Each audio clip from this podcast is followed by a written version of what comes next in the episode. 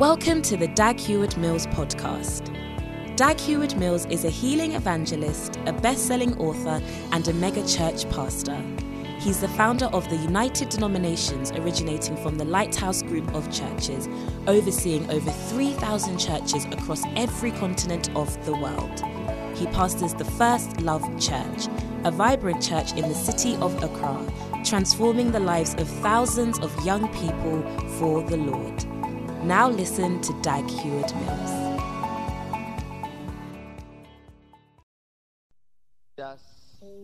by your Spirit. We welcome you, Holy Spirit, to have your way in Jesus' name. Amen. You may be seated in the presence of the Lord. Tonight we are continuing our Miracle Wave Convention. Are you glad to be here? Are you expecting God to bless you tonight? Hallelujah. Tonight is a night of supernatural blessings. I said, Tonight is a night of supernatural blessings. How many are going to go home with a supernatural blessing from the Lord? Hallelujah. All right. Isaac, can you ensure that are chairs arranged all? Me to John chapter 17.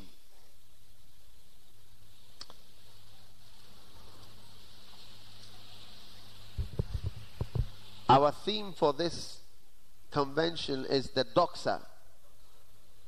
I said the doxa. How many were not around yesterday? Give me a wave. Wonderful. The doxa is the glory of God. Hallelujah. And God is teaching us about His glory. Amen. And He's bringing us to a place where His glory is manifested. Hallelujah.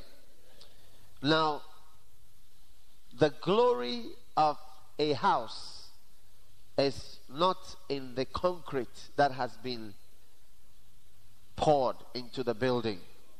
Did you know that? Can somebody lower this fan a bit? Michael. A house is not in the cement blocks that have been laid. That's the beauty of the house. But the beauty or the glory of the house is in the finishing. You get it? There are some things that make it nice. Now, even though, or just turn it off. Even though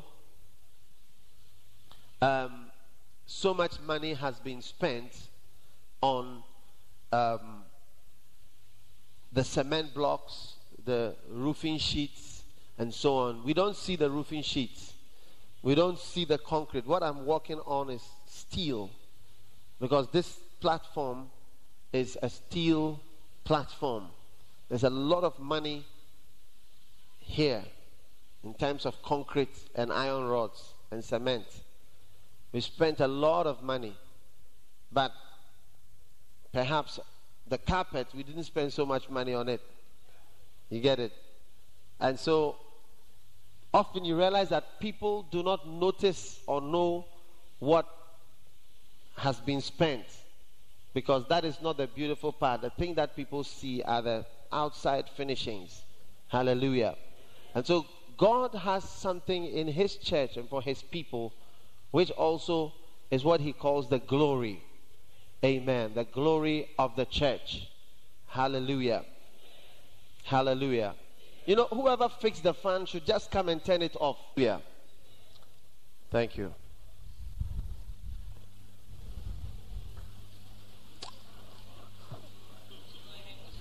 Now, God wants us to have His beauty in His house. And when the glory is in the church, there will be a lot of attraction. Amen. Now, I didn't say there will be a lot of understanding because many of the things that are beautiful, you may not even understand. And so we need to find out what makes God's house glorious. And in John chapter 17, verse 22, I want us to read together. It says, And the glory which thou gavest me, I have given them, that they may be one, even as we are one. Hallelujah. And what is that glory? Now, when we studied yesterday, we realized that Jesus uh, told Mary and Martha that, Did I not tell you that if you believe, you will see the glory? Amen. And when he spoke about that, did I, did I not tell you that if you believe, you will see the glory of the doxa? He was talking about the fact that he was about to raise the dead. Amen. He was talking, the glory he was speaking of was speaking of the fact that he was about to raise the dead. He was about to operate in three or four powerful gifts or manifestations of the Holy Spirit. And that is all that Jesus did. Because you see, you must understand that Jesus Christ, even though he was the Son of God, was operating by the Holy Spirit. You know, many people think that Christ was the Son of God, so he was God. So all that he did, you know, was he did that because he was God. No. He did what he did because of the anointing of the Holy Spirit on him.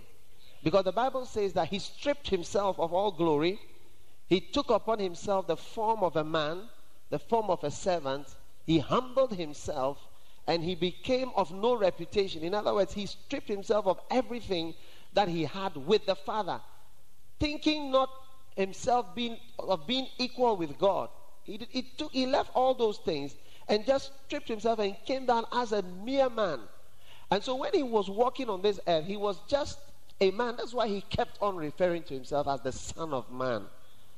All right? And so he didn't do any miracles, he had no power until one day the Holy Spirit came upon him.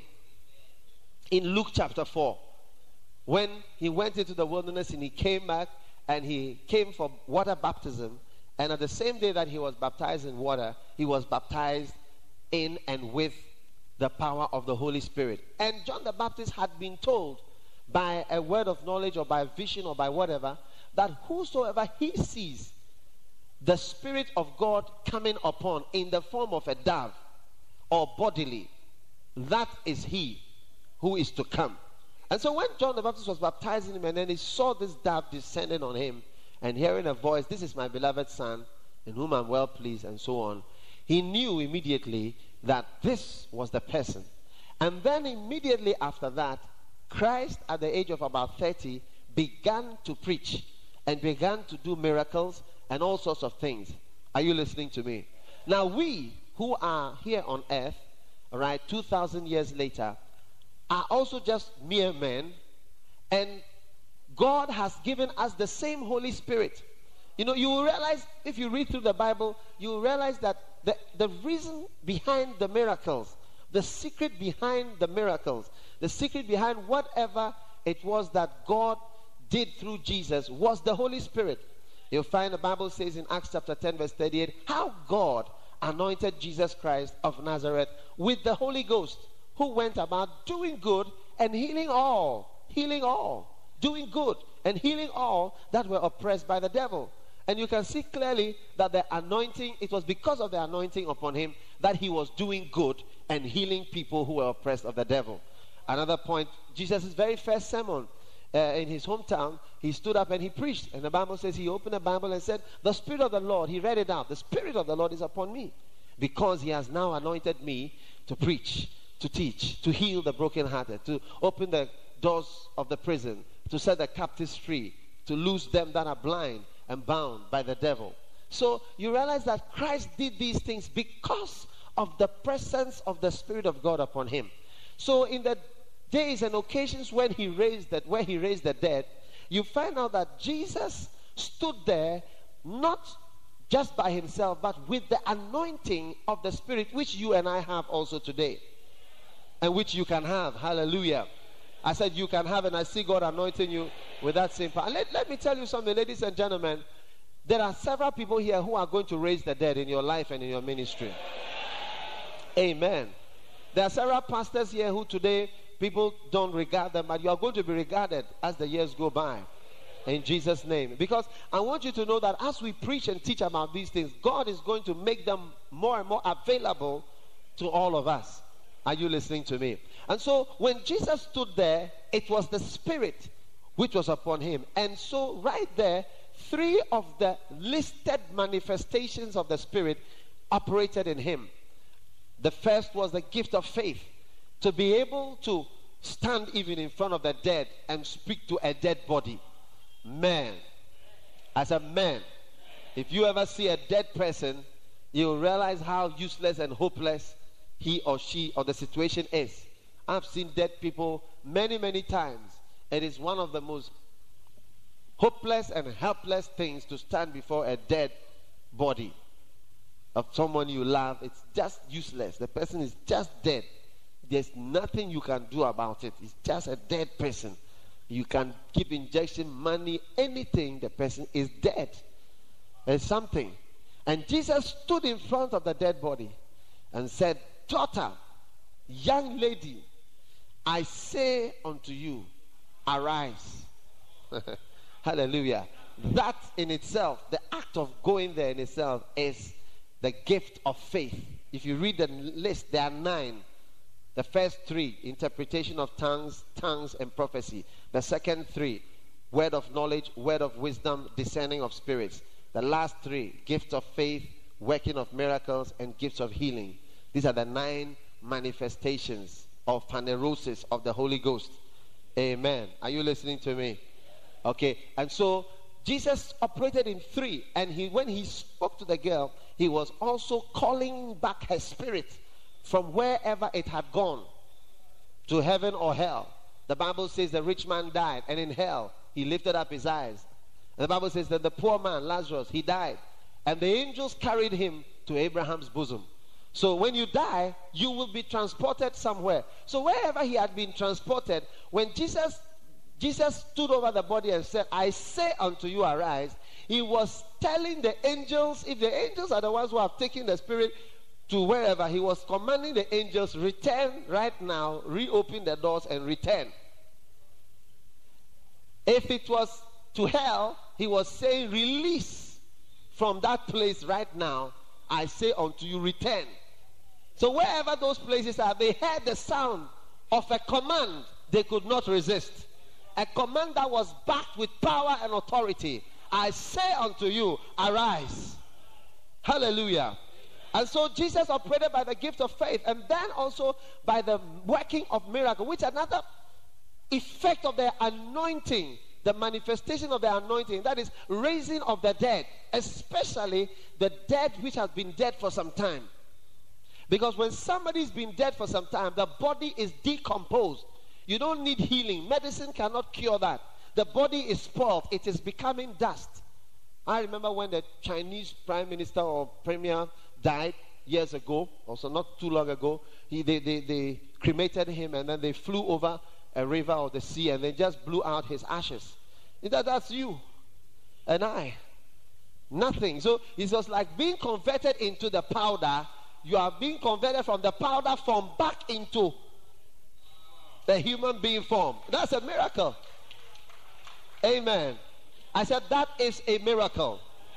Okay, so that was the manifestation of the working of miracles.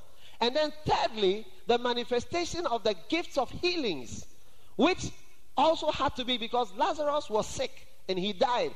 The Jairus' daughter was sick and they died. They didn't die of a car accident. There were no cars in those days. And even if it was a car accident and they had died, there was some damage to the body. That is why they, they would die. And so, whatever it was that killed them, they were healed of that thing as well, so that they could be alive. Otherwise, they would die immediately as soon as the body is recomposed and starts living. The same thing that killed them three hours ago will kill them immediately. Are you listening to me? Okay. So these were the manifestations of the power of God. And Jesus, before he did those things, he said, um, Did I not tell you that you will see the doxa? Did I not say that you will see the doxa? I said, Did I not say that you see the glory? Look, I tell you something. There is nothing more beautiful than these things in the house of the Lord working of miracles, gifts of healings. I mean, when people have cancer and they are dying, and God works a miracle and they are healed. There's nothing more supernatural. There's nothing more powerful. There's nothing more beautiful than seeing. You know, when I went to Colombia, I had about 25 bodyguards with me. They went with me everywhere. They were speaking their language, Motorola's. I was riding a bulletproof car and so on. And um, these were people who were unbelievers, the motor, motorcycle riders on my left, on the right, behind me, and so on, because it was a very dangerous place, and they particularly want to kill pastors. And so, as by the time we were leaving, all these soldiers, with their guns and everything, gave their lives to Jesus Christ. I remember, I remember praying with them. They would say, "Pray for us, pray for us." Leader, I will. I led all of them to Christ with their guns and their everything. Man, and they said to me, We have never seen anything like this before. We have not seen anything like people who are in wheelchairs coming out of the wheelchairs, people who are blind, seeing. I mean, people who are dead coming to life. They were watching. They were my guards, but and they were unbelievers. But and they watched the glory of God. And I tell you, when you see the glory of God, you'll be attracted to come in and say, What is it that you have? I want to have it. I want to see it. I want to I want it to be with me. But the glory is not in what you wear. The glory is not in the paint on the building. The glory is not in the carpet. The glory is in these manifestations of the power of the glory, of working of miracles, of seeing of visions and revelations and, and, and the anointing for healings and, and the gift of faith, being able to command and things happen. That is where the glory is. And Jesus, Jesus said to his disciples that I, this death, this person who's died, is, is for the glory of God. It's for the doxa. And I see that doxa entering and rolling in waves and waves and waves over the church. Hallelujah. Now, there is another group of things which are not in that list. You see, the Bible has been given to us. We have the Old Testament and the New Testament. Now, the New Testament in Corinthians gives us a list of things that happen when the Holy Ghost is with us. Turn with me to Second Corinthians chapter 3. Tonight is a night of manifestations of the power of the Holy Ghost. Second Corinthians chapter 3.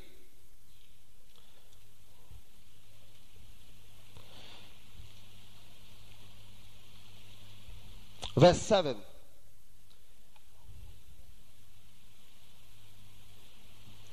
Second Corinthians chapter 3 verse 7.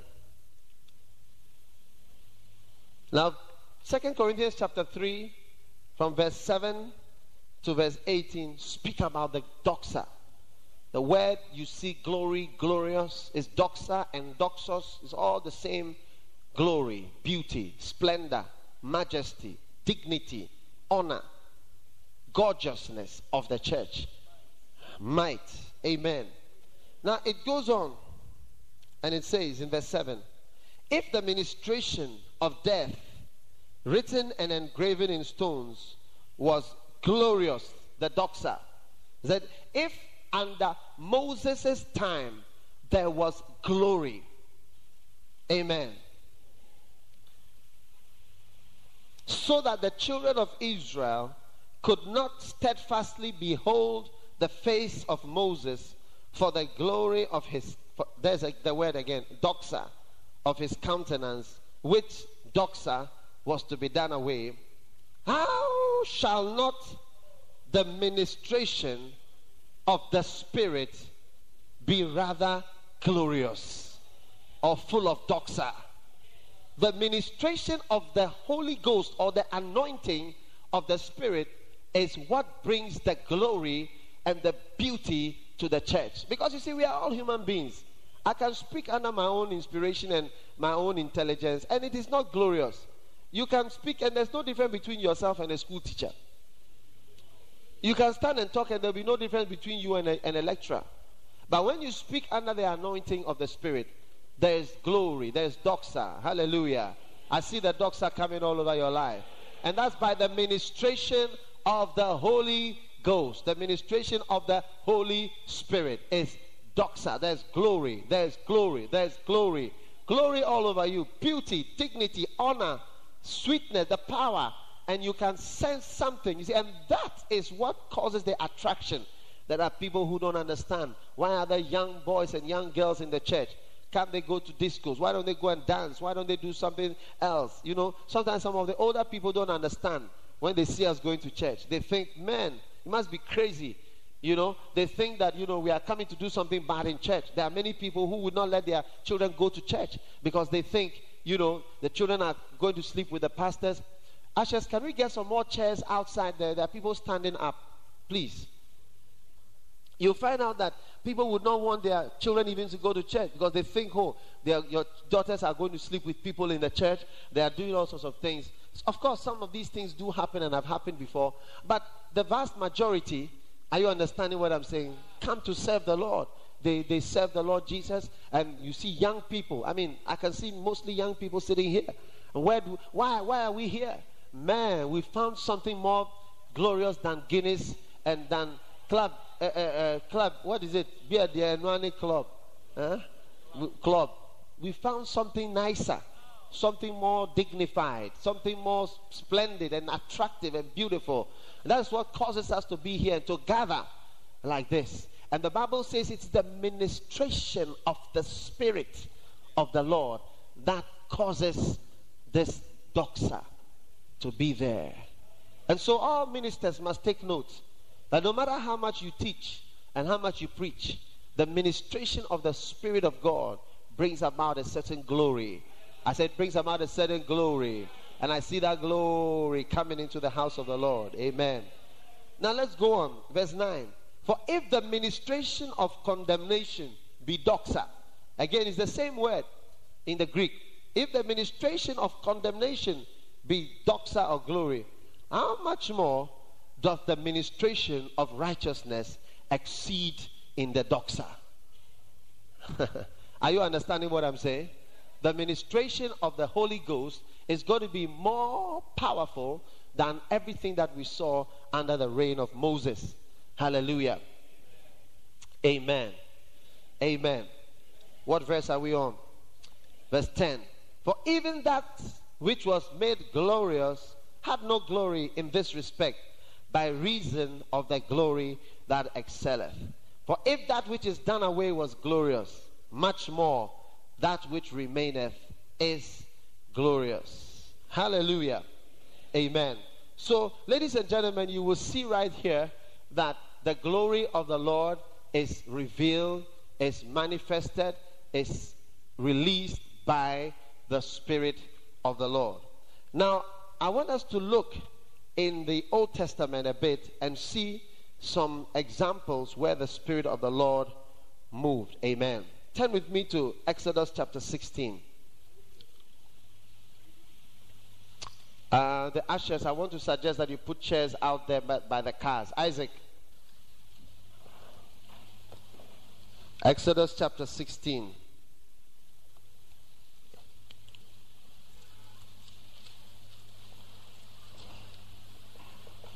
Exodus chapter 16. And we want to read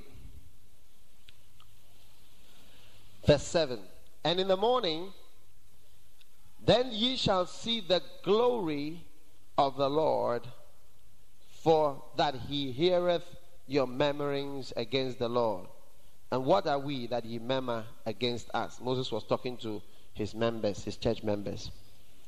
Verse 10. And it came to pass as Aaron spake unto the whole congregation of the children of Israel, that they looked toward the wilderness. Amen.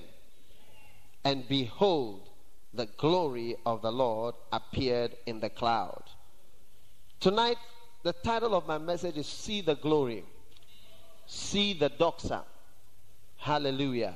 See the doxa. God wants us to get to the point where we can see it, we can feel it, we can experience it, we can touch it. Hallelujah.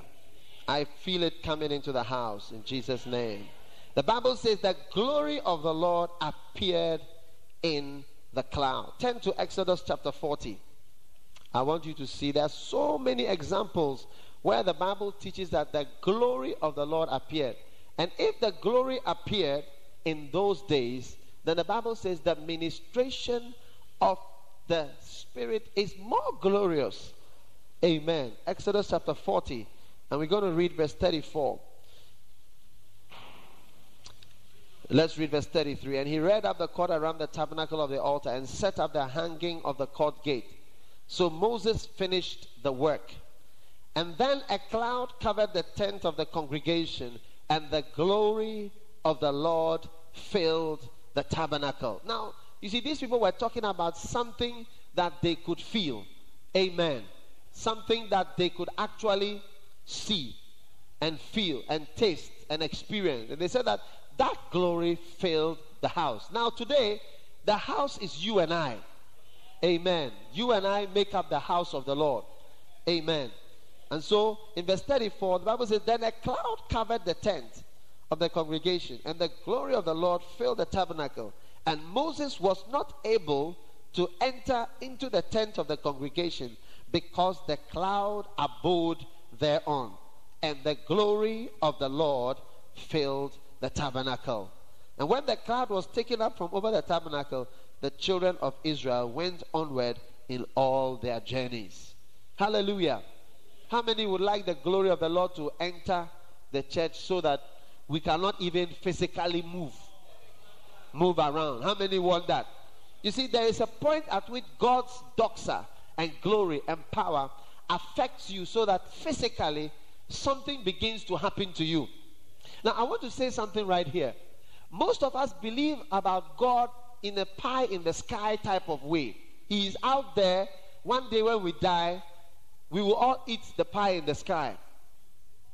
We will eat of God who is in heaven one day. But let me tell you something. If you and I do not believe in God who is real, who can be touched, can be felt, let me tell you what's going to happen. We will never experience miracles. We will never, all those manifestations of the Spirit, never. Because healing is a physical thing. Your body gets physically ill, so to, for it to be physically healed, there must be a, something must come out of the realm of the Spirit and actually affect something physically. So if we don't believe in such things, then we are cutting ourselves totally from healings, from miracles, from any of those things, working on miracle, gifts of healings, seeing of visions, etc. Because we are we are just cutting ourselves out. Because we are, as far as we are saying, God remain in your compartment of the spirit, and we will remain in our compartment here as natural, fleshly, physical beings. So you remain as a spiritual entity, and we don't want to get into any kind of unnatural experience. How many understand what I'm saying? So we must believe in a God whom we can even touch. Wow. I said, wow. I said, we must believe in a God whom we must be able to place our hands on and actually see the glory and actually feel the glory. The woman with the issue of blood, she believed that whatever was spiritual could come into the physical world and something physically could happen. If you don't believe in that, then at least you're not believing the same God that we are believing. She believed that the spiritual realm can shift and become tangible and become practical so that she could actually feel. And the Bible said when she touched it and she believed, then it moved from that compartment. You see, I want you to know something. God is a spirit. There is power. There is glory. There are things. They are all in one compartment. We have to believe and open our hearts and our spirit so that those things will move from that place and come into the physical realm where we are living so that we experience the glory. The Bible said the glory filled the tabernacle and Moses could not enter his church. And if this is the ministration of condemnation. It is called the ministration of condemnation because in the Old Testament, any mistake you make, you are condemned. But in the New Testament, when you make mistakes, God does not condemn you. I said, God does not condemn you. We have grace, we have the love of God, we have the mercy of God up to a point. And so we have what we call the ministration of the Spirit, the ministration of mercy. Are you listening to me? Are you listening to me? Turn with me in your Bible to Leviticus. Leviticus chapter 9.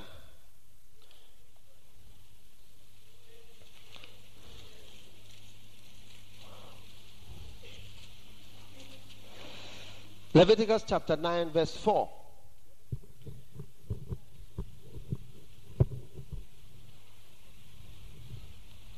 It says, also a bullock and a ram for peace offerings to sacrifice before the Lord, and a meat offering mingled with oil. For today, the Lord will do what? The Lord will do what? The Lord will do what? He will appear. The Lord will appear. How many want the Lord to appear? Wow, I see him appearing to you. How many would like the Lord really to appear? You know, I like that testimony that Papa Hagin gave. He was in church praying. They were having just a prayer meeting. And as he was sitting on the stage in a small church, praying, I think it was his church, his wife was not well. And as he prayed, he suddenly turned to his right and Jesus was standing there. Wow. How many would like to be in church and when you turn to your right, the Lord Jesus is talking to you about something? Man. How many want the appearance of the glory? The appearance of the glory. Visions and so on, they are all part of the glory. When the, when the shepherds watching the flock by night, when they saw, the Bible says that the glory of the Lord should, the doxa, is the same word, the doxa shone around them, and the angels appeared. And they said, glory, and all those words that they said, the Christmas thing that we all know. They said, the Lord is, is coming, the glory of the Lord has come, Christ is coming to this earth. It was all part of the glory. Hallelujah. Let's read Leviticus chapter 9, verse 6. And Moses said, This is the thing which the Lord commanded that ye should do, and the glory of the Lord shall appear unto you. How many want the glory of the Lord to appear unto us? Verse 23. And Moses and Aaron went into the tabernacle of the congregation and came out and blessed the people. And once again, and the glory of the Lord appeared unto all the people. This glory seems to be appearing all the time. Without any provocation, it just seems to appear. If the Old Testament people could have the glory appearing, then you and I can have the glory appearing at any time that we want it. Numbers chapter 14, quickly. Numbers chapter 14. And look at verse 10. But all the congregation bade stone them with stones. They wanted to stone Moses, and they, as usual, the pastor was under fire. And the glory of the Lord appeared in the tabernacle of the congregation before all the children of Israel. How many notice that the glory has appeared once again? Most of us think that the glory only appeared when Solomon was dedicating his temple. But the glory was appearing all the time when Moses was ministering, when Moses was the pastor. A glory, just any small thing, the glory appears. Small reaction or the glory will come. A time is going to come, any service at all, before we realize the glory has appeared in the church. We just come to church, we are doing something, the glory has appeared. The glory has appeared. I see the glory appearing in our lives. Numbers chapter 20. And verse 6 And Moses and Aaron went from the presence of the assembly unto the door of the tabernacle of the congregation. And they fell upon their faces, and the glory of the Lord appeared unto them. Amen. So you see that under the ministry of Moses, there was a lot of the appearance of the glory of God in the ministry. Now turn with me to Second Chronicles chapter 5. That is what most of us know when we talk about the glory of God appeared. We all know Second Chronicles chapter 5. And so we, let's go to that because I'm sure that some people have been wondering when I'm going to read Chronicles.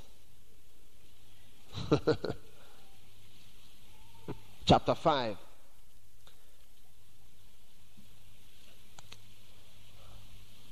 Amen. The glory of the Lord. I said, the glory of the Lord. Now, how many know that when the glory of the Lord appears, anything can happen? Some people wonder why people fall down under the power, why people scream, why some people shake, why some people cry, why some people laugh. Whatever. I want to tell you that even I believe that for safety, of course, we have to take things that are in the Bible. But I believe that absolutely anything, including dying, can happen when the glory of the Lord appears. Oh, yes. Because the Lord has said, No one can see my glory and live. So I believe that almost anything can happen. And that is why you see sometimes people uh, experience all kinds of reactions when the glory of the Lord is really in manifestation. And truly, it is a sign and a wonder because people watch, look, and they wonder, what is this? Why? Why? Why is this person screaming? Why is this person shaking? What is happening? When you look at it closely, you realize that something is happening to the people. Of course, there are some people who pretend or whatever, but there are, you can see clearly that something is happening. Amen. Second Chronicles chapter 5. And we're going to read about the glory there. Thus, all the work of Solomon was made, for the house of the Lord was finished. And Solomon brought in all things that David his father had dedicated, and the silver and the gold and all the instruments put he among the treasures of the house of the Lord. Then Solomon assembled the elders of Israel and all the heads of the tribes. Amen. And the chiefs of the fathers of the children to bring the ark of the covenant of the Lord out of the city of David, which is Zion. Wherefore all the men of Israel assembled themselves unto the king in the feast, which was in the seventh month. And the elders came in, and they brought the ark. Verse 6. And also King Solomon and all the congregation were assembled before the ark, and they sacrificed sheep.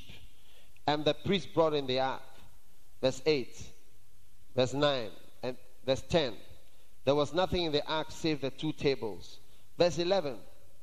And it came to pass when the priests were come out of the holy place, for all the priests that were present were sanctified, and did then did not then wait by course. Also the Levites, which were the singers, all of them, Asaph of Heman, Jeduthun, and their sons, being arrayed in white linen and having cymbals and psalteries and harps, these are the instrumentalists, stood at the east end of the altar, and with them a hundred and twenty priests sounding with trumpets. They had a lot of instrumentalists, 120. And it came to pass that as the trumpeters and the singers were as one, to make one sound to be heard in praising and thanking the Lord. And when they lifted up their voices with the trumpets and cymbals and instruments of music and praised the Lord, saying, For he is good, and his mercy endureth forever. That then, you see, the Bible is going to great detail to explain what they did before the glory appeared. In Moses' time, Moses was the one under a lot of stress, and so God kept on defending Moses with the glory. But in this case, Solomon was an established king, had inherited from his father. He didn't have such problems of orangus and people worrying him, trying to kill him all the time. Moses had those problems, but Solomon was not. And so there was no real need for the glory to appear. But Solomon did something that made the glory of the Lord appear. And it says in verse 13 that for he is good and his mercies endured forever. That then the house was filled with a cloud, even the house of the Lord. Verse 14. So that the priests could not stand to minister by reason of the cloud. For the glory of the Lord had filled the house of God. Hallelujah. How many want that glory to come into the house? good. It's good that you want it. Chapter 7, verse 1. Now, when Solomon had made an end of praying, the fire came down from heaven and consumed the burnt offerings and the sacrifices, and the glory of the Lord filled the house. And the priests could not enter the house of the Lord because the glory of the Lord had filled the house. Hallelujah. And when all the children of Israel saw how the fire came down and the glory of the Lord upon the house, they bowed themselves with their faces to the ground upon the pavement and worshipped and praised the Lord, saying, For he is good, and his mercy endure forever. Amen. Now, the Bible says they could not enter. So that means that if this area where the choir was was the house of the Lord, the priest came to enter. They couldn't, they couldn't go this way from here, from here onwards. They couldn't enter physically.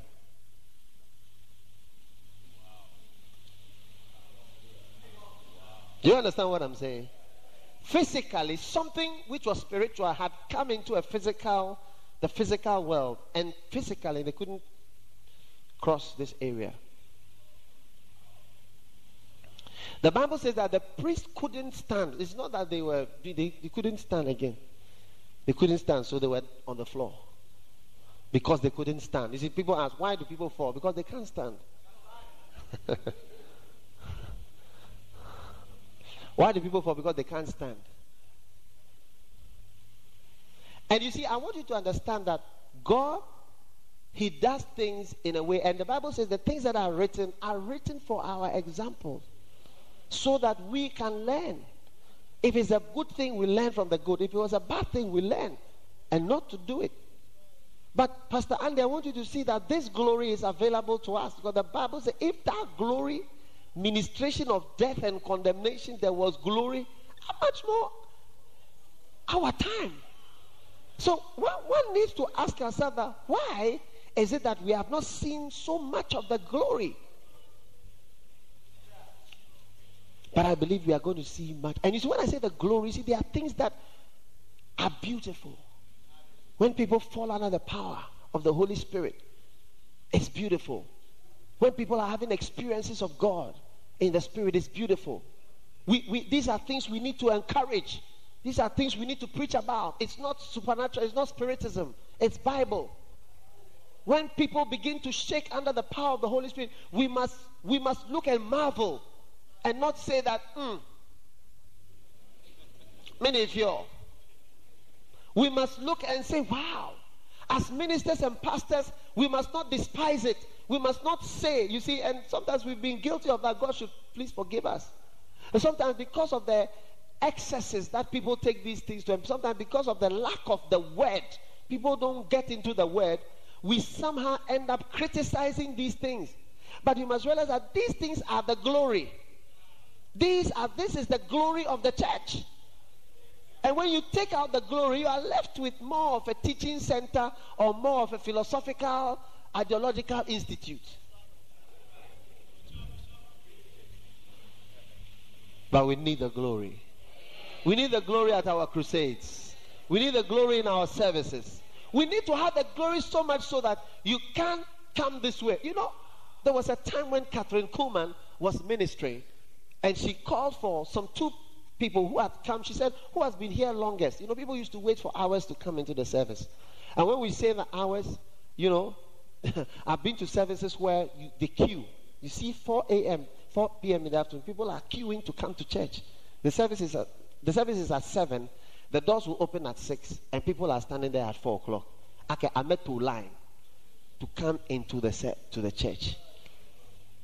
Not to buy bread. Hmm. Is there still a shortage of bread? Or is better? Even if there's shortage of bread for you, you will eat and you will never you will never lack in Jesus' name.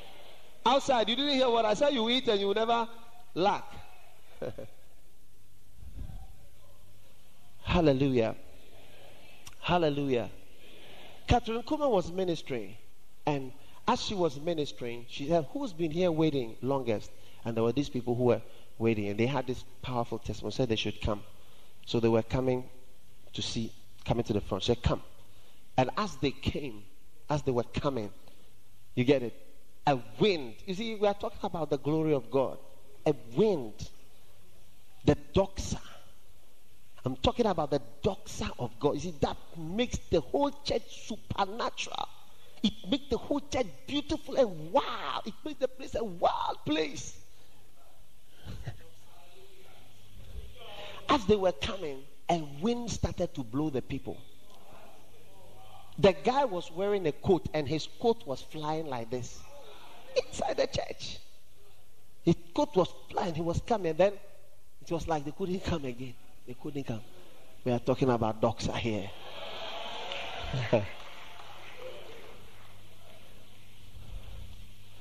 but I want you to understand that God has a plan to bring this glory into the church. If you think it's just an Old Testament something, you, you deceive you because I just read it to you from Corinthians. But you see Stephen. Turn with me to Acts chapter 7. Let me just keep your hand in Chronicles, but let me just show you Acts chapter 7 quickly. Remember, Stephen was the first martyr.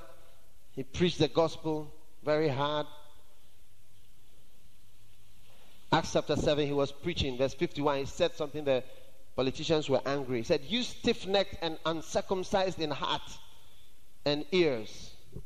You do always resist the Holy Ghost as your fathers. Verse 53 Who received the law by disposition of angels and have not kept it. Verse 54 But when they heard these things, they were cut to the heart and they gnashed on him with their teeth. Verse 55 But he, being full of the Holy Ghost, looked up steadfastly into heaven and saw the doxa the beauty, the glory of God, and Jesus standing on the right hand. Hallelujah. And he said, Behold, I see the heavens open, and the Son of Man standing at the right hand of God. And then they cried with a loud voice and stopped their ears and ran upon him with one accord and cast him out of the city and stoned him. And the witnesses laid down their clothes at a young man's feet whose name was Saul. And they stoned Stephen, calling upon God, saying, Lord Jesus, receive my spirit. Hallelujah. And he kneeled down with a loud voice and cried, Lord, lay not this sin to their charge. When he had said this, he fell asleep. but notice verse 55. This was a vision he had. When they, when we see, so people don't like supernatural things. Because as soon as Stephen said, I have seen a vision, the people became wild. The Bible said they stopped their ears, crying. Look at verse 55. He said, He looked up steadfastly, looking in heaven, and saw the glory, the doxa. The word, the Greek word there is doxa of God, and Jesus standing on the right hand of God. And he said what he had seen. Behold, I see the heavens open, and the Son of Man stand. We're talking about the doxa. We're talking about the glory. How many want the glory in the house? No, I'm serious. How many really want this glory to be here? How many want the power and the, the, the power of the Spirit of God to be here? We need it. We need it. What a difference it's going to make. And you know, I'm going to be preaching about it more. I'm just starting at this convention and I'm going to be preaching. I realized a long time since we had a miracle wave, so everybody's a bit rusty. But we, we are going to have more miracle waves. Amen. And we're going to preach more about these things. We need to hear them and we need to talk about them and we need to become open to them. Because you see, Jesus himself knew that people people were not open to many of these things. So that's why he taught before he healed. Sometimes he would just teach them. The Bible says, and they came to hear him and to be healed. To hear him and to be healed. Not just to be healed. You, you can't just easily be healed. You can't just easily have the doctor appearing. You've got to hear the things. Like what I'm telling you. You have to say it and you've got to hear it. And I have to say it and say it until it is part of us. We are all open to the doxa, the glory, the anointing, the power of the Holy Spirit. Now look and learn. This is the last and important part. In Second Corinthians chapter 5. Chronicles, sorry. Not Ghanaian Chronicles, Bible Chronicles.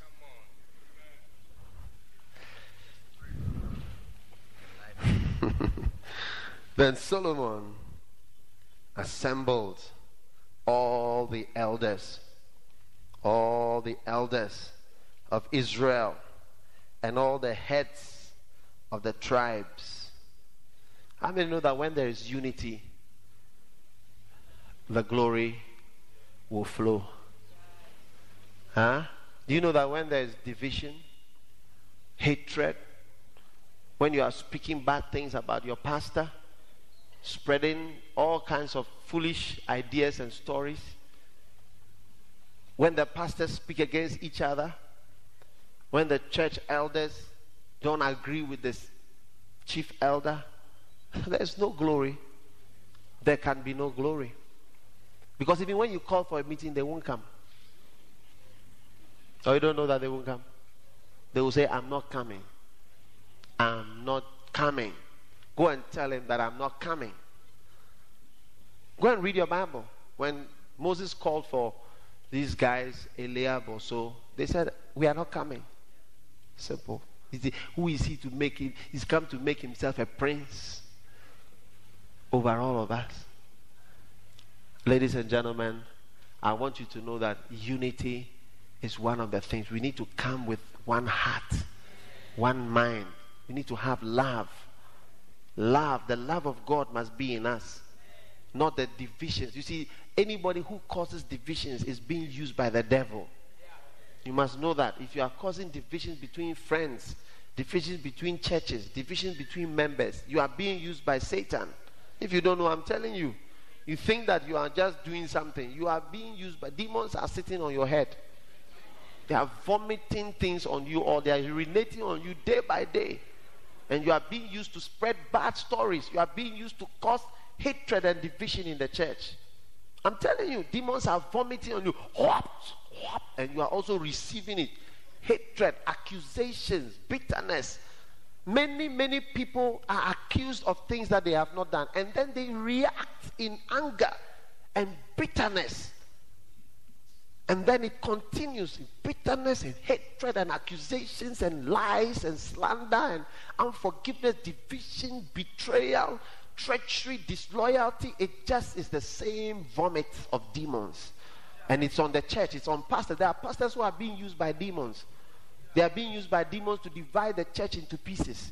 In fact, some of the pastors are more used by the devil than even ordinary members, as well as being used by God. They are used by the two. You know you can be used by God and by the devil? Yeah. There are people who have dual spirit, like Samson. Samson was used by God, and as when he finished, he will go and do demonic things. Samson is somebody, a good example of someone who had duality. He was used by the devil a bit, then used by God. Used by the devil, go and meet with a prostitute. After that, he will take the gates with anointing. That's glory. He just use the doxa. Say, hey, come on, anointing and the anointing will flow. So he was flowing between the two. Peter was someone who was used by Satan and by the Holy Spirit. One moment he said, You are the Christ, the Son of the living God. And Jesus confirmed and said, Man, of all my pastors, you are the one who is receiving the inspiration of the Spirit. You are the one who has got the influence of the Holy Spirit. Flesh and blood has not revealed this to you. Three verses after that, Satan took over. And he said, You are not going to die on the cross. And Jesus immediately turned to him and said, Satan, the one who a few verses earlier he said that flesh and blood has not revealed, but the Holy Ghost is working. A few verses later, he says, Satan, get thee behind me. And that's why sometimes you get confused. You see that it's like the person is being used by the devil and by God. The devil and by God. Devil and by God. That's the explanation. Anyway, let's go on. Verse 3. Wherefore all the men of Israel assembled themselves, and they brought the ark of the covenant. Amen. Verse 6. Also, King Solomon and all the congregation of Israel that were assembled unto him before the ark sacrificed sheep. Ladies and gentlemen, when you make great sacrifices to God, God is touched and he releases his glory. They made a lot of sacrifices. They sacrificed so much. God was touched. You see, if you want God to come and play with you, and you want God to have an intimate relationship with you, you know, like in, like in marriage, you are you are leaving your your father and your mother. You too must leave your father and mother. I have to sacrifice my father and mother. You must also sacrifice your father and mother. Otherwise, it's not a fair deal. So for God to come to you, a man, let me tell you something. If you think you are important to God, when you go home today, look for an ant in your house. When you see the ant, that ant is you. You and the ant is like God and you. As God can just, you can just press the ant and the ant is finished without even you go and sleep. You not think you've committed murder. Not even, I mean, a moment of, not even say, God, forgive me, I've hurt somebody, or have you crushed the legs? You be taken to hospital. There's no hospital for ants. That is the same thing. So for God to turn himself into a form of a man and come to this world, man, it's like you converting yourself into an ant to go and search for all the ants in your house, moving through the fridge and other places to save them. And in the end, all the ants come together and kill you and say that we don't like you. So for God to come, you too, you must come. And as you come to God, the sacrifice. That is why people who have sacrificed for the Lord, you often see the glory of the Lord upon their lives and their ministry. Without the price, there is no glory. Because the price of glory is still the same price. What it cost Jesus for the glory is what it is going to cost you to see the glory of God on your life. If you don't pay the price, I mean, that's a cost. How do you think it's going to come? That's why we never see certain things because we are not prepared to pay for the price of glory. Do you know when Jesus said he was talking about his death, he said that a seed, unless it falls into the ground and die, abides alone. And he was speaking about his death in John chapter 12. The Bible says suddenly there was a voice from heaven. The glory of the Lord appeared, and a voice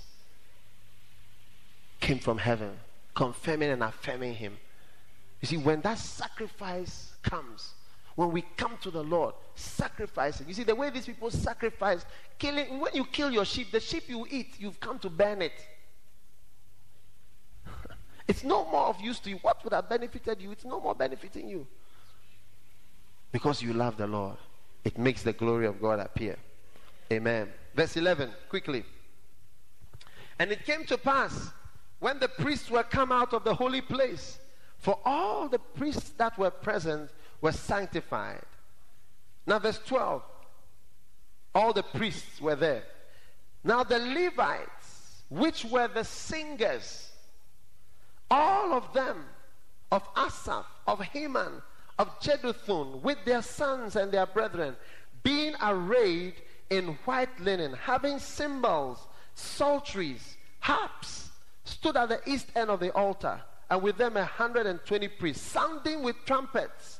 And it came to pass as even the trumpeters and singers were as one to make one sound to be heard in praising and thanking God.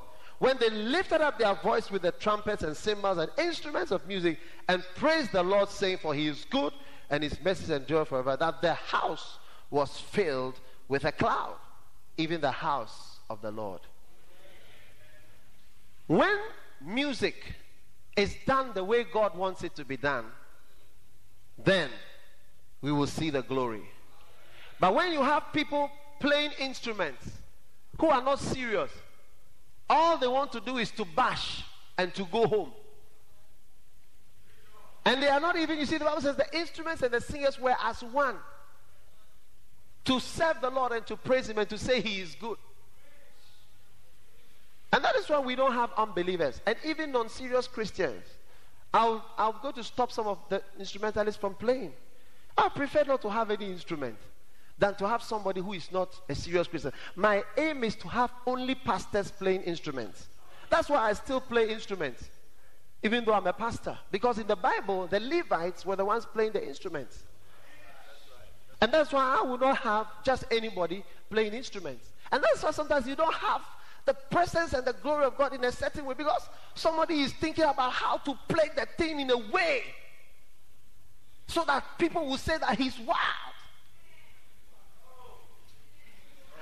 Another one is trying to bash. Him, we they go bash. Another one is saying, look, if you are not paying me, I'm not coming to play.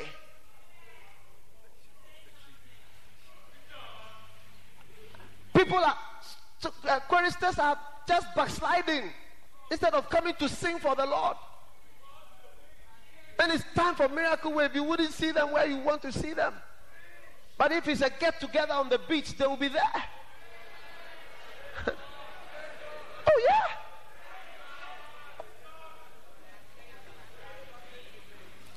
And the Bible says that as they came together as one, you see, sometimes that's why sometimes you look at somebody like Kathryn Kuhlman or even Benny Hinn.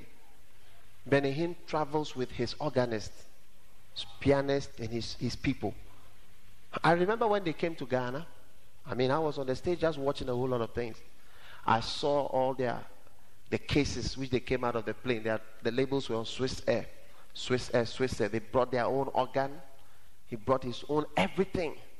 And they came to fix them. His own organist. He had two pianists, one playing the piano, one playing the organ.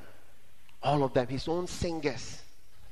And to create an atmosphere, they teach, they come and they teach the choir beforehand the songs so that the choir is in the flow. Kathryn Kuhlman used to do that, and Benny Hinn does that. And the anointing that is on Benny Hinn's life today, I was talking to one person, was telling me that the man was in the Philippines recently. We had one million people in a crusade. And you see the anointing flowing because there's unity. The elders all came. Not that some came and some didn't come.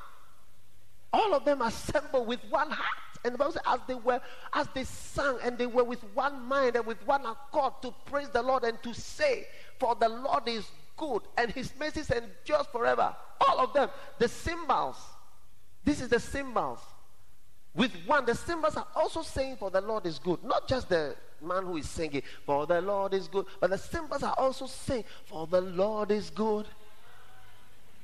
And the trumpets in the organs are trumpets and other trumpets we have. And they're all saying, For the Lord is good and his mercy. But sometimes you see the Oh, the Lord is good. For the Lord, even their spirit is not here. They are thinking of something else, and that's why after you finish worshiping, and then you call, you want to continue the worship. You realize some of them have gone home, and some will come today, and some will not come tomorrow. Different spirit. Totally different spirit. I, you ask yourself, why don't we see the glory of God? I met one homosexual. He told me he plays in a church. I said, really? He said, I'm, I'm, I'm an organist in my church. I said, wow. Uh-huh. If the organist of your church is a homosexual, I don't know what is going to happen in the church.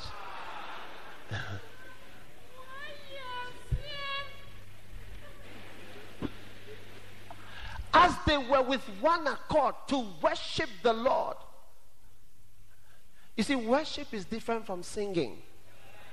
Oh, man. If you are somebody's wife and you just cook for the person, cooking is different from loving. It's one of the things that contributes towards your love. But if all you do is just to cook, man, I said, man.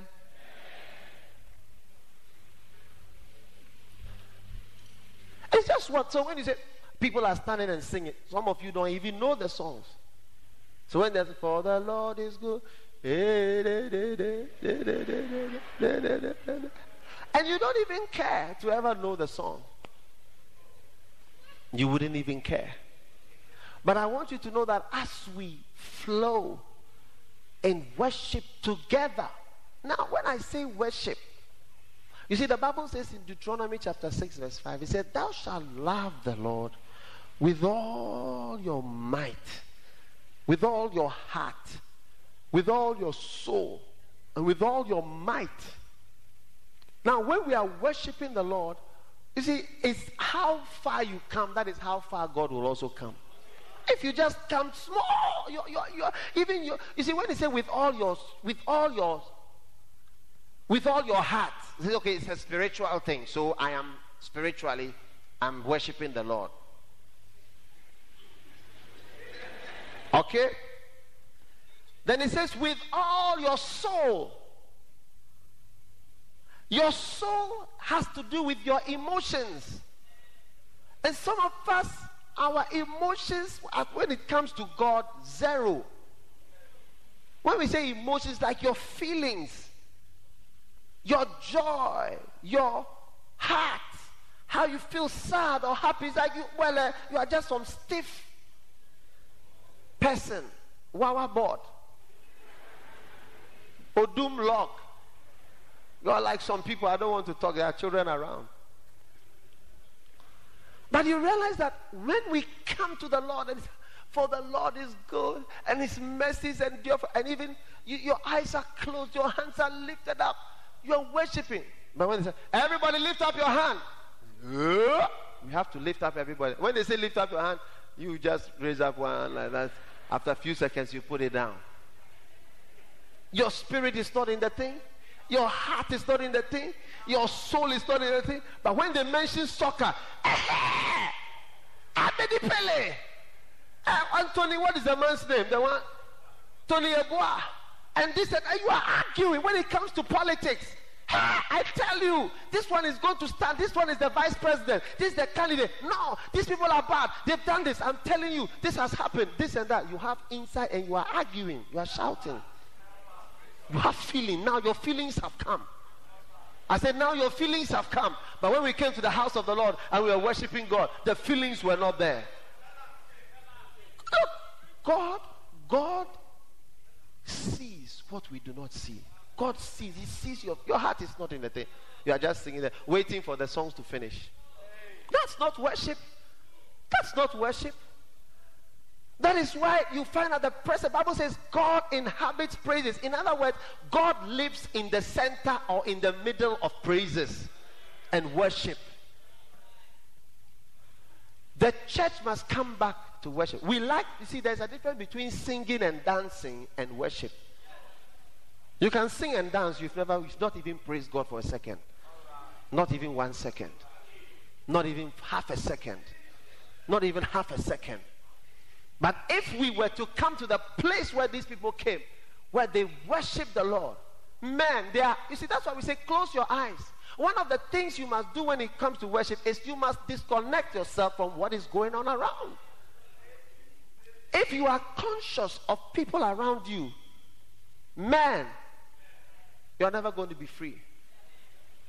What couples do in their private rooms, you have no idea when you see them sitting together, nobly and in a very dignified way. you don't have a vague idea. What they do, eh, you don't have an idea. You don't have an idea. But the reason why they suddenly loosen up and the way they behave is because they've cut out everybody. There's nobody as sure, nobody sees. When you suddenly forget about the people around you and close off, now it is you and God, and not you, God, and everybody watching you, but you and God. Nobody. Suddenly you begin to lose, and you begin to go to town and to do things that you would not have done. And and that is why that is why we sometimes speak no people should not be walking around because as you walk around you are distracting people. As soon as I finish preaching you see some people walking around. And as we are trying to get into the worship, people are, excuse me, this, that, eh, this, this, this, Charlie, eh, you, eh, after church, this, that, and you see people chatting, driving away the presence of the Spirit of God. Driving away the presence of the Spirit of God. That is exactly how we behave. And so, how can we have the glory of God? I mean, God is not, I mean, even me, you see, there was a time, there was a time when you could see that people are just praising, people are just singing, but in reality, their hearts, in reality, they are not really serving the Lord. They are not. That's why I feel very nervous when I see people walking around. I don't like it at all. I'm preaching, somebody's moving, this is happening, people are doing this, people are doing that. It's just distracting. And then everybody's looking around instead of looking at God. But if we can come to the place where we are all looking at the Lord, we forgot about everything around us. We are one. The instrumentalists are spiritual people, Levites. Levites. Playing in one accord unity. The choristers, I would like to have a choir of only pastors. Everybody in the choir is a pastor.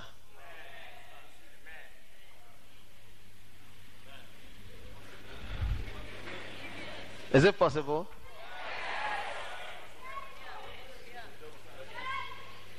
Man, I believe that we are going to see glory. Look, anything that is in the Bible name it. Is, it. is it a cloud?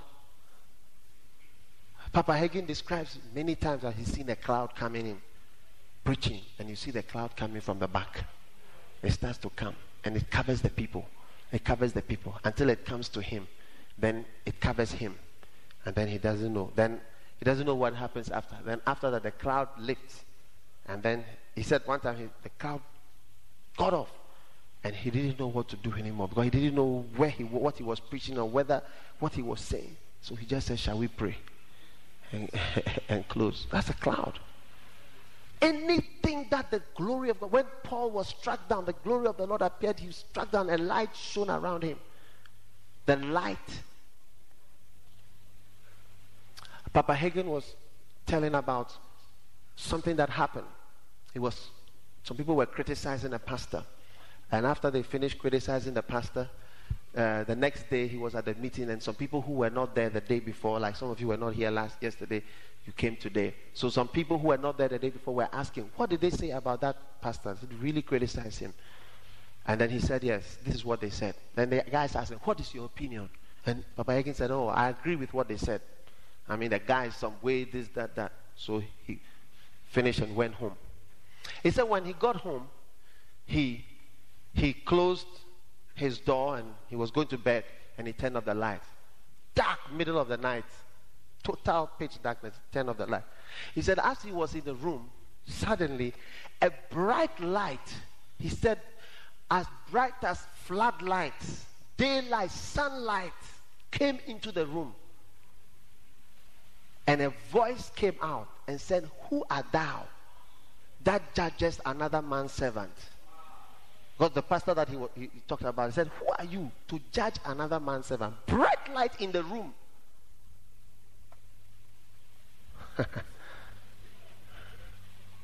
and the, what?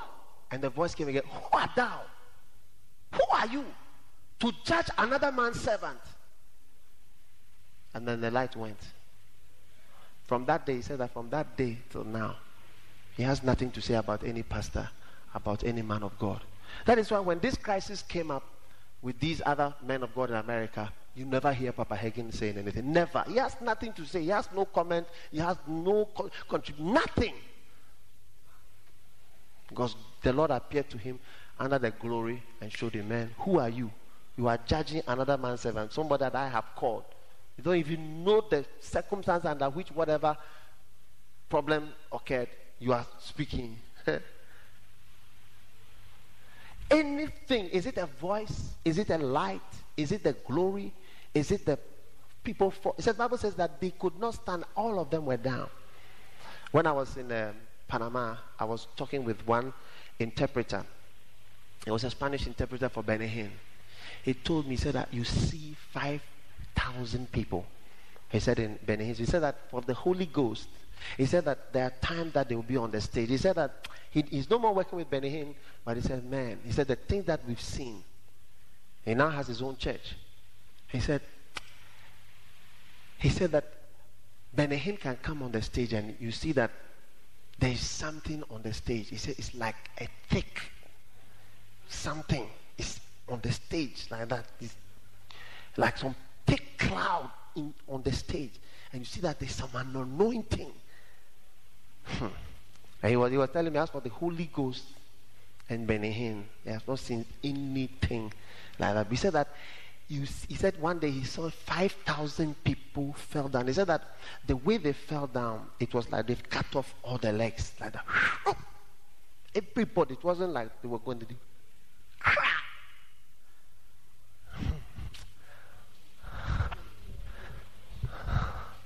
You see, and, and, and you find that Ben is very particular about worship.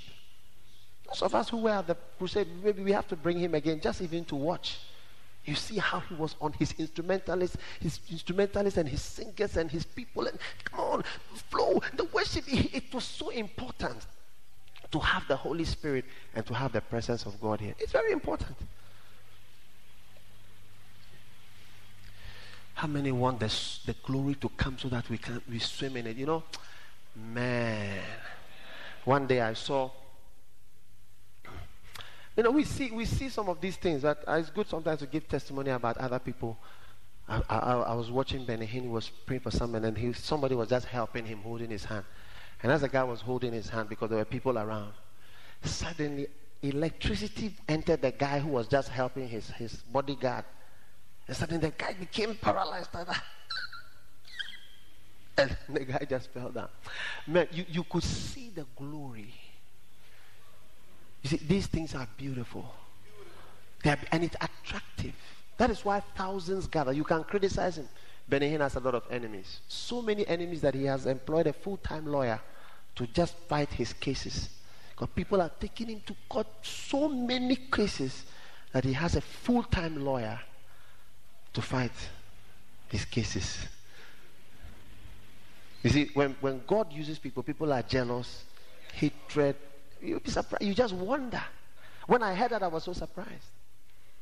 You full time lawyer to just to fight all the different people who are suing you. This one said, I fell down, this happened to me, this have, these are different things.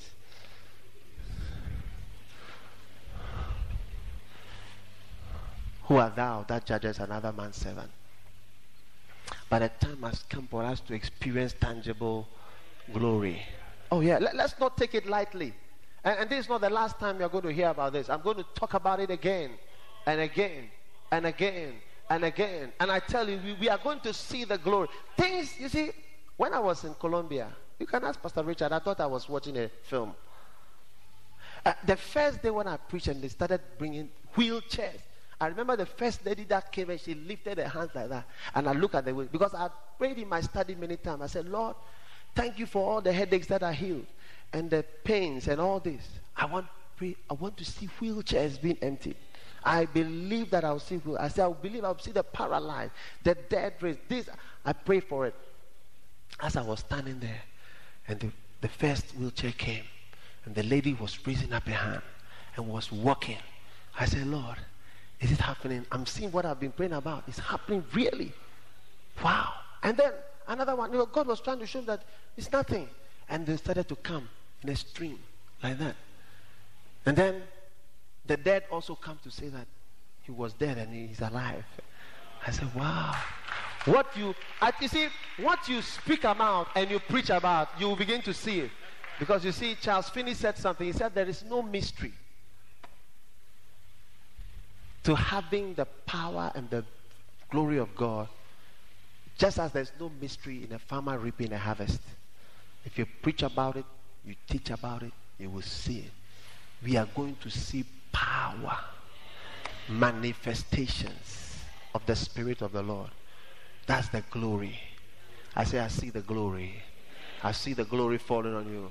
There are people here called to the ministry. God is saying that, man, walk in the glory. Anybody who is interested in worship, God is trying to take you closer to you.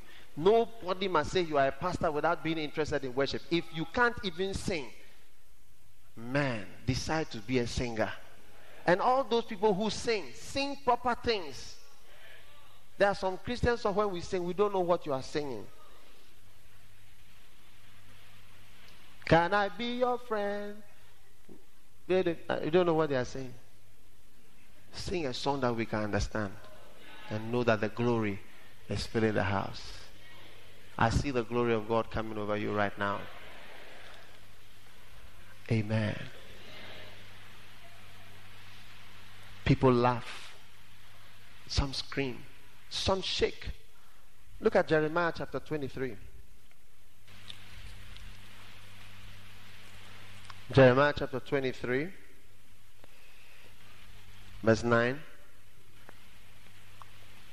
My heart within me is broken because of the prophets. All my bones shake. I am like a drunken man, and like a man whom wine hath overcome. Why? Because of the Lord, and because of the words of his holiness. Hallelujah. The man has become like a drunkard because of the Lord. Are you listening to me? Are you listening to me? My heart is broken within me. My bones shake. I remember one day I was at a convention. and There was a guy who was shaking, and I said, what, I said, what is happening to you? I said, I don't know. I said, has anything like this happened? He said, never, never. And that is a common manifestation of the Spirit of God. How many want to experience the glory so that you will not be able to stand? How many are ready to become emotional and let yourself loose in the house of the Lord? How many are dignified diplomats in the house of the Lord who cannot be moved by the Spirit of God? When I said dignified diplomat, you were going to raise your hand. You thought it was a good thing. Hallelujah. Thank you, Holy Spirit. Just say thank you, Holy Spirit, for your ministration, for your power, for your glory. Lift up your hands and thank Him right now. Thank Him right now. Thank Him. Thank Him. Thank Him. Thank Him. Thank Him. Thank Him. Thank Him. What we have spoken about, we shall see. We shall see the healings. We shall see the miracles. We shall see the glory. We shall see the presence. We shall see the power. We shall see the glory. We shall see it. Oh, hallelujah. Oh, hallelujah. Oh, hallelujah. Oh, hallelujah. Can I have an organist, please? Oh, hallelujah. Oh, hallelujah. Oh, hallelujah. Oh, hallelujah. Oh, hallelujah. Oh, hallelujah. Oh, hallelujah. Oh, hallelujah. Mando brosadere le megeste. Scendele breve si crebene shemenololo mosandele. Oh, yes, Lord. Today we want to worship the Lord. We want to worship the Lord as one. We want to worship the Lord. We want to worship the Lord. We want to worship the Lord. We want to worship the Lord.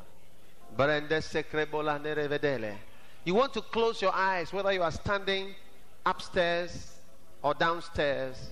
You want to forget about who, who you came to church with. And you want to say, Lord, today I begin my journey to your glory, to your glory, to your glory, to experience your power, to experience your unction, your anointing, your power. Thank you, Holy Spirit of God. Oh, yes. Oh, yes. Oh, yes. Oh, yes. Oh, yes. He's coming out of the spirit realm into the physical realm where you are to be a blessing to you. The glory of the Lord is appearing to you today. The healings of the Lord are appearing to you today. The manifestations of the Lord are appearing to you today. To your life and to your ministry rombe de sigrebe de brostembragareste scendere brevestere gumbreste candambre stumbre gendre pane duste. Dele de vendere su gendele miracle botre zamane do libro vestere le veneghi banale hallowed be thy name o god o god o god o god o god. Bende libro sandala mekete zestere l'ombere ni besende giumbere mino brosene hallowed be thy name lord. Hallowed be thy name lord Hallowed be thy name. Hallowed be thy name, Lord. Hallowed be thy name, Lord. Mando brovolo joborodovolo. Monde.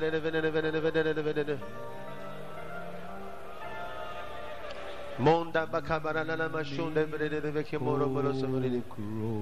Ko wo so wo no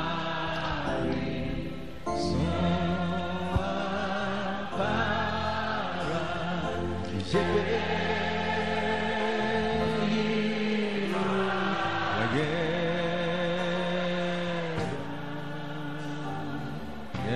about everything going on around you.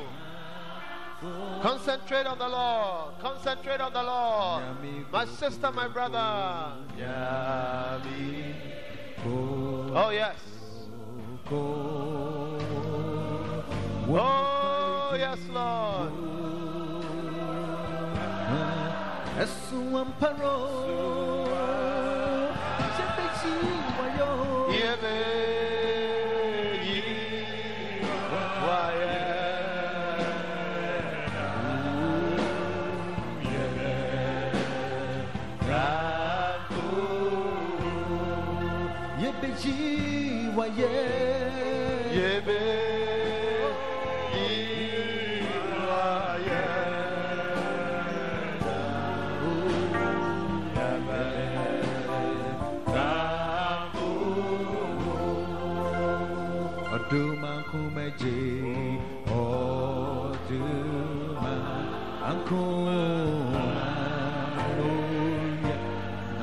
Àmọ́sù o, àmọ́ ọ̀kàtàchíà o, nàmísí wọn má bẹ́yì wáyọ̀ o. Yéé, yéé.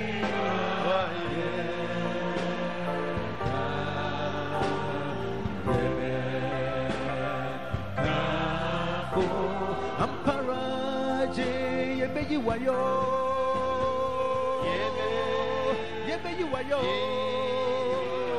amparaje yebeyi wayo yebeyi wayo erani usaye yo musen kamfuwe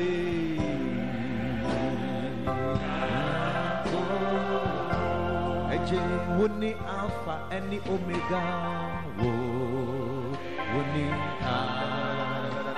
any omega ahyɛse ne awieyɛ ahyɛse ne woma bɛyi wayɔ yɛbe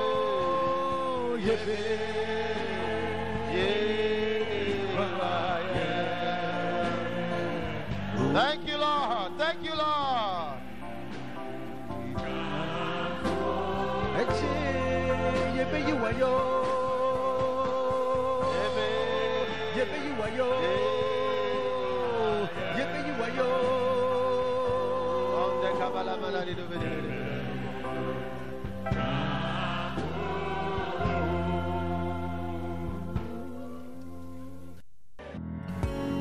God bless you for listening to this message. Visit www.daghewardmills.org today for more audio and video messages, information on upcoming events, and so much more. Make sure you subscribe to this podcast to receive new messages every single day. And remember, God has not given you the spirit of fear, but of power and of love and of a sound mind.